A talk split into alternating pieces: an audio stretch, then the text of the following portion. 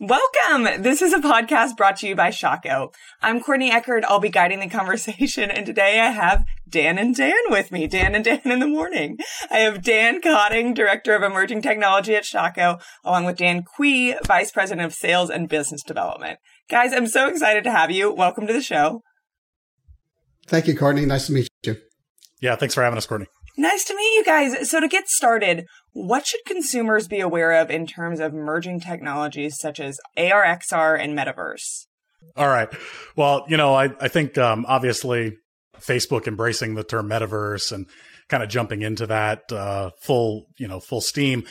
It, it's something I think a lot of people are going to start to see. I, I think what really what it means is how do we take the things that matter to us, the data that matters to us, and put it where we need it when we need it. So the idea that right now we use it in our mobile phones. Think about GPS, right? You you step out of the subway in New York City, you have no idea do I need to go left, right, up, down until you kind of calibrate yourself, right? It's a very contextual situation.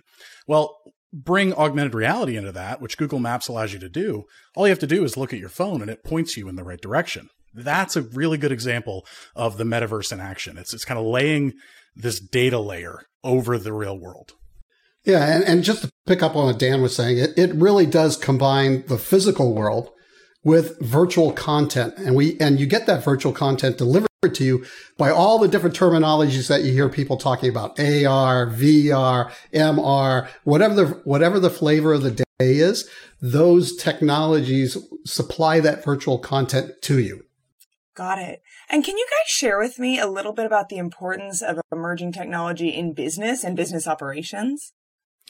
Well, if you think, Courtney, just like we talk about the idea that consumers can benefit, or I guess just uh, the average person can benefit from this idea of contextually relevant data in the right place at the right time, businesses obviously can benefit from this. I mean, if you think about um, right now, if we take AR out of the equation, if we take this idea of metaverse out of the equation, and just the way you train someone is you put them in front of a machine and you have a second person there saying, okay, next step, push that button.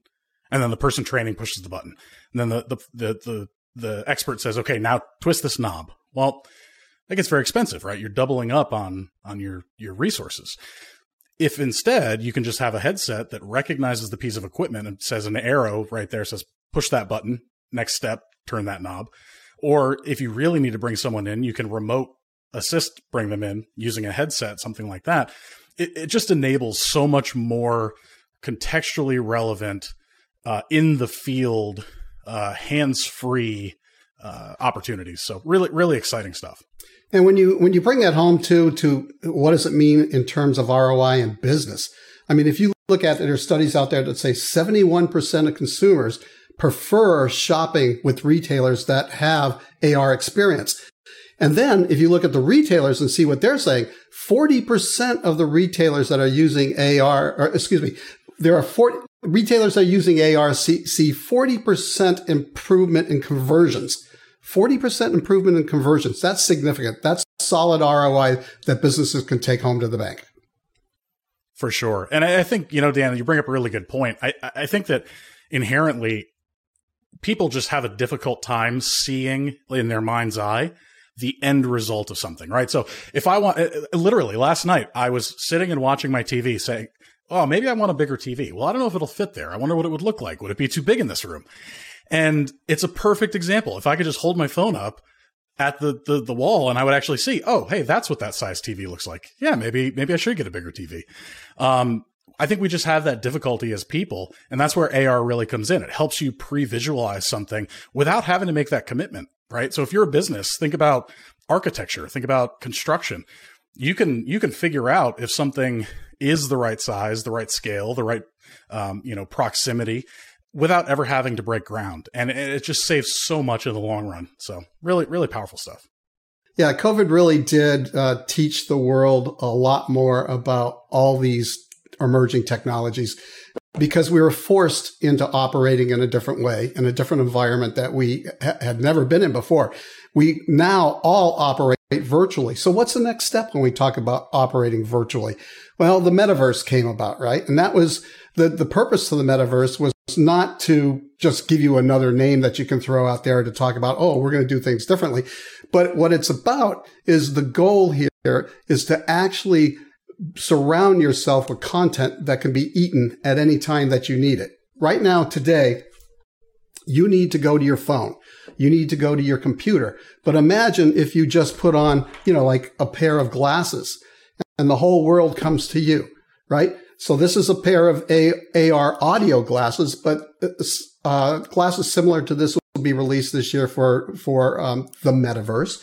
Um, and wherever you go, you have that data available to you. You can do your shopping. You check in on your kids. You can answer your phone. So this thing can now go someplace else instead of holding it in front of your face the whole time.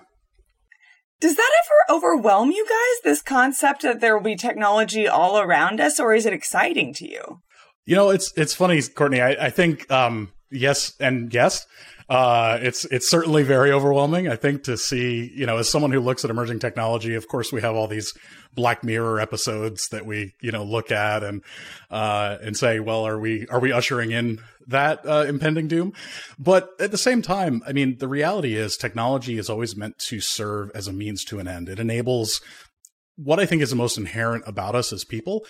And you know, it's it's funny. Like we're talking about this context thing, and what I the, the, the situation I like to use is clocks. So prior to us having, um, you know, cell phones in our pockets, well, what did we do? Well, we had we, we had watches so that we could have our know the time wherever we are. We put a clock in our VCR. We put a clock in our microwave. We put a clock because people realize they need that data in that place in that time, right?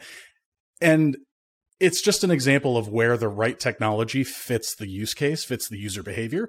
And and all of this emerging technology ultimately it's going to be the same way. It may seem very futuristic at the time, but once it, we actually see how it gets implemented, continuing to be implemented over time, that's where I think you know we're going to see it really gain widespread adoption.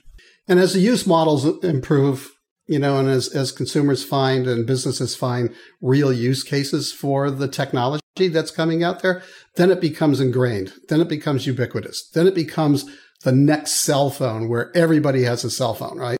and that's what it's going to take. Um, not this, not this uh, Ready Player One world where you you know you live in a fantasy world and you live your whole life in there, but you live in the real world and you do the things that you want to do, but you do it faster, more economical, and you're able to make choices faster than you've been able to do in the past. Excellent. So, what exactly is the value proposition when considering these broad multi platform approaches? I think it changes per person or per business. You know, it depends on what your personal and your business goals happens to be. You know, for me personally, um, to use, I, I mean, I'll be one of those people who will never embed something into my skin. That'll never happen. you know, as, as, some of the companies have. That's the boundary. that's that's the boundaries for me. But you know, to to grab technology and really use it to improve my daily life, I'll be happy to do that. Yeah, and I think you know, you mentioned Courtney the I think you said multi-platform, and that's it, it really is. If we're getting back to that idea of context, you might need a different approach in a different place. So, for example, you know, if I'm if I'm exercising, right, or if I'm if I'm out uh, playing golf, you know, I'd much rather use my watch to interface with because all I really care about is getting a little bit of data when I need it. Just double check on stuff. I don't want to have to pull out my phone. I don't want to have to go through that. At the same time, if I'm, you know, if let's say you're a business, let's say you're an energy company and you need someone to go work up on the top of a telephone pole or you know something that's very dangerous to be holding a phone or a tablet right? They're going to be distracted. They're going to have to use their hands. Well that's where like a head mounted display or glasses like dan said comes into play because they can just wear that see what they need to see and still have both hands. And, and of course you know you're going to have people back at the office that need like I have here, multiple monitors and big computers and stuff like that. It really is just contextually relevant. And I think the more we look at it as an ecosystem, it's all the same data, right? It's all the same backbone. It's just how are we interfacing with it in the right way to make use of that data in the most relevant and useful way. I think that's such a good example because I was previously and still kind of am a person that I don't even really wear watches. I don't like the idea of time strapped to my body. So then when the virtual watches became a huge trend, I was totally against that because I was like, I don't want my text messages with me either.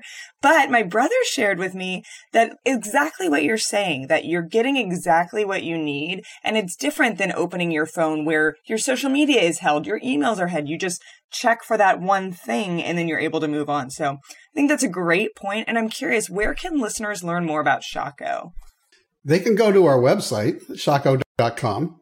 Um, certainly, we we have a, a, bunch of content up there. We have uh, uh, information about the services we offer. We're primarily, you know, a business to business organization, uh, but we have a lot of content up there that uh, companies that are looking for software services, augmented reality, emerging other emerging tech type of service services. They can go there and find more about it.